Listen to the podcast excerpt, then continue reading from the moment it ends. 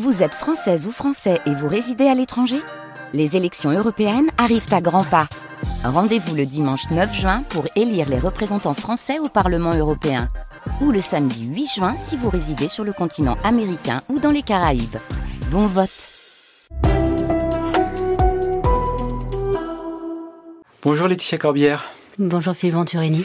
Vous êtes historienne et vous nous proposez de découvrir le rôle des impresarios dans la vie musicale du second 19e siècle et du premier 20e siècle dans un livre qui vient de paraître chez Symétrie, du concert au show business, les impresarios au cœur des échanges internationaux 1850-1930. Alors j'ai envie de commencer par vous poser deux questions élémentaires.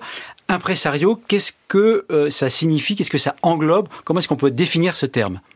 Alors, question élémentaire, oui, a priori. En réalité, il m'a fallu facilement trois ans pour y répondre. Parce que finalement, trois minutes maximum. finalement, je me suis rendu compte que derrière Impresario, il y avait énormément de choses. Il y a d'abord le directeur de l'opéra, de l'opéra italien, mais on trouve aussi des agents mhm. artistiques, on trouve des directeurs de concert, on trouve des bureaux de concert, on trouve des intermédiaires. Et en fait, on trouve tous ces termes comme ça qui se mêlent les uns aux autres et qui finalement ne représentent pas toujours la même fonction. C'est-à-dire qu'on va avoir les impresarios qui vont représenter un artiste auprès des salles de concert, on va avoir des impresarios qui vont diriger des salles de concert, on va avoir des impresarios qui vont représenter une multitude d'artistes, et finalement, ce que j'ai voulu montrer dans cet ouvrage, c'est comment la fonction d'impresario évoluait et se différencier pendant ces huit décennies. Alors, 1850, pourquoi euh, avez-vous choisi de, démarrer votre travail à partir de, cette année? Est-ce que c'est vraiment à partir de ce milieu du 19e que le rôle de cette de, cet impresario euh, devient de plus en plus euh, important dans la vie musicale? Est-ce que ça veut dire qu'auparavant il n'existait pas ou sous des formes peut-être un peu plus diluées ou floues? Alors, il existait, mais il existait essentiellement dans le théâtre italien. C'était le directeur de l'opéra. Par contre, ce qui va se passer, alors en 1848, c'est le printemps des peuples en Europe. C'est tout d'un coup, tous les musiciens vont se réfugier à Londres parce que la Révolution, c'est très bien, mais pas pour la musique. Et Londres va déborder quelque part d'offres. Et certains vont émigrer aux États-Unis et vont se, se mettre en quête d'une nouvelle fonction, c'est-à-dire d'être impresario au sens de directeur d'opéra, mais aux États-Unis. Et en fait, en arrivant aux États-Unis, en essayant de faire quelque chose qui est connu en Europe, qui existe depuis des siècles, ils vont se retrouver à ne pas pouvoir le faire parce que les circonstances américaines sont complètement différentes. Enfin, il n'y a pas d'opéra, il n'y a pas d'artistes, il, a... il manque de tout. Il n'y a pas de mécènes, il n'y a pas de cours. Et donc finalement, comment est-ce qu'on fait pour faire de la musique, créer des concerts, des opéras, enfin faire quelque chose? Ils vont essayer à tâtons, de manière un petit peu brouillonne parfois, mais aussi en s'appuyant sur les compétences qu'ils ont déjà parce qu'ils ont énormément tourné déjà en Europe. Et cette implémentation de méthodes européennes dans un contexte américain, ça va créer quelque chose de complètement différent avec une approche beaucoup plus spectaculaire du concert. Euh, Laetitia Corbière, est-ce que ça voudrait dire que ce phénomène, en tout cas ce, ce développement, cette affirmation du métier d'impresario viendrait d'Europe, mais euh, commencerait à se développer vraiment aux États-Unis, pour revenir ensuite en Europe? Oui, effectivement, il y a des phénomènes comme ça d'aller-retour. Où aux États-Unis, la seule logique qui permet de faire un concert, c'est la logique capitalistique. Il faut avoir des spectateurs, il faut réussir à rendre ça rentable. Donc on va arriver vers du spectaculaire. Mais ça va avoir des impacts en Europe, parce que finalement, les artistes qui jouent sont les artistes européens. Donc les cachets américains font augmenter les cachets européens. Donc on va avoir comme ça des manières de faire qui vont ensuite s'exporter vers l'Europe et professionnaliser aussi. Alors cette fois-ci d'autres acteurs qui sont les maisons d'édition. Quand vous parlez de spectaculaire, qu'est-ce que vous entendez par, euh, par là? Qu'aux États-Unis, il faut du spectaculaire? Au spectaculaire, c'est par exemple quand euh, on présente Jenny Lynn en la faisant passer littéralement pour un ange tombé du ciel. Du spectaculaire, c'est euh, faire venir un pianiste, mais surtout faire la promotion des 1000 bougies qui seront allumées. ça peut être de manière très concrète et ça peut être aussi euh, ajouter des petits spectacles de boxe ou de théâtre ou de tout et n'importe quoi pour faire venir le public le plus large possible. Ça veut dire que la, musique aura un rôle presque secondaire à ce moment-là dans cette, dans, cette démarche? Alors tout dépend du public auquel on va s'adresser. On ne présente pas un spectacle de la même manière à Boston, qui va être beaucoup plus élitiste, beaucoup plus européanisé d'une certaine manière, ou au fin fond du Far West, pour dire de manière assez caricaturale.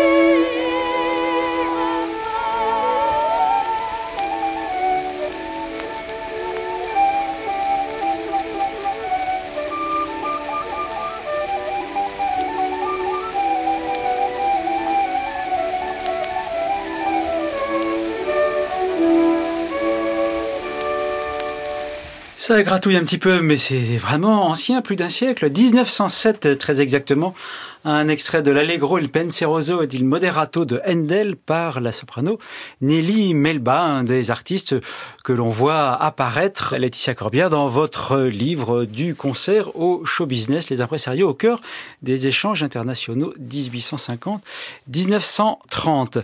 Alors, vous nous avez parlé de spectaculaire aux États-Unis, mais alors, quand le phénomène revient, j'ai envie de dire, en Europe, évidemment, il faut l'acclimater, il faut l'adapter à la forme du concert européen, qui n'est pas forcément celle qui est à la mode aux États-Unis. Comment est-ce que l'impresario a une incidence sur finalement, on comprend la circulation de la musique, la circulation des artistes, mais du coup aussi sur le goût du public?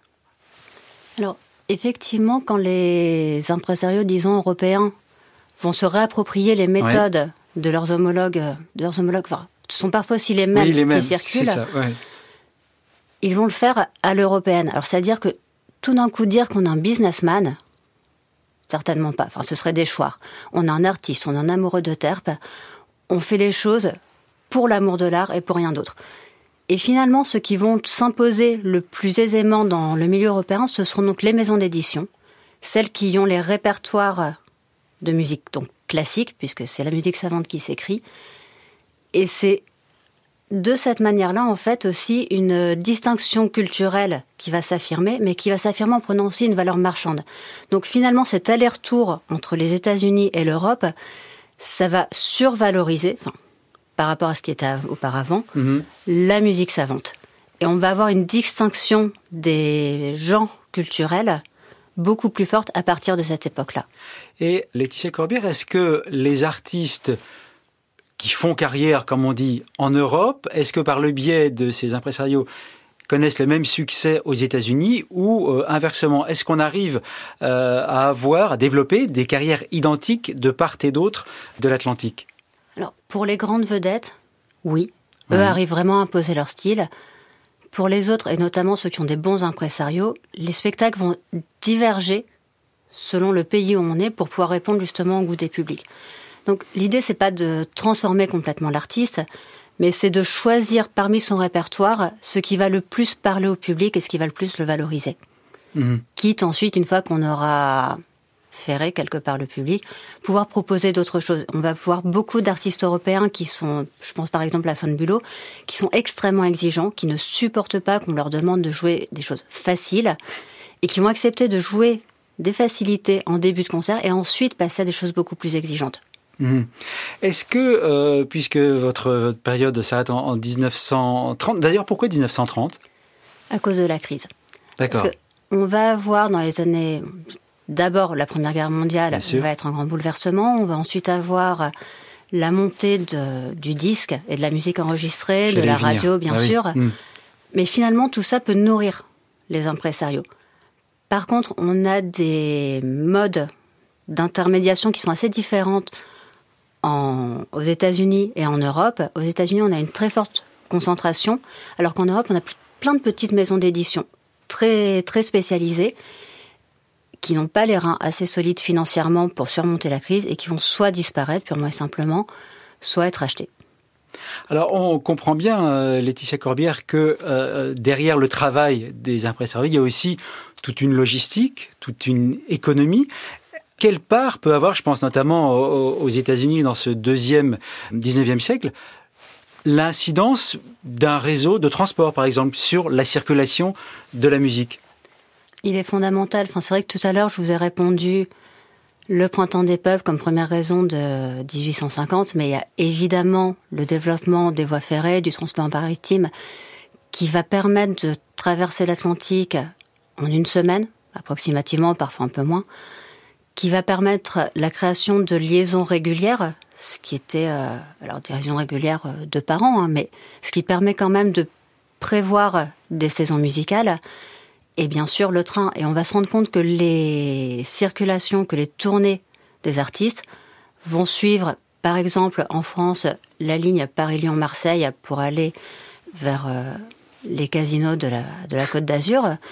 Aux États-Unis, on va avoir un cabotage le long de la côte atlantique qui ensuite va remonter par euh, le Mississippi et le Missouri. Et une fois que les grandes voies ferrées vont desservir l'Ouest, on va voir en fait régulièrement des ouvertures d'opéra là où le train arrive. Et c'est encore plus marqué en Amérique du Sud, où le premier bâtiment qui s'ouvre après la gare, c'est l'opéra. Mhm. Ce qui veut dire, euh, Laetitia Corbière, que malgré le, pouvoir, leur pouvoir, les impresarios ne peuvent pas faire de miracles. Ils sont aussi obligés de s'adapter aux circonstances à la fois économiques et aussi logistiques, le réseau de transport que vous venez d'évoquer. Ah, tout à fait. Et je pense pas du tout qu'ils aient l'intention de faire des miracles. Je pense qu'ils essayent de tirer leur épingle du jeu de manière très prosaïque, qu'ils essayent de convaincre les artistes de venir tourner avec eux et qu'ils essayent de s'adapter à ce qui est possible. Mais de toute façon, quand il n'y a pas de transport, il n'y a pas de public non plus. Donc, après tout. Très bien, merci beaucoup Laetitia Corbière. Je rappelle le titre de votre ouvrage absolument passionnant qui vient de paraître chez Symétrie, du concert au show business, les impresarios au cœur des échanges internationaux 1850-1930.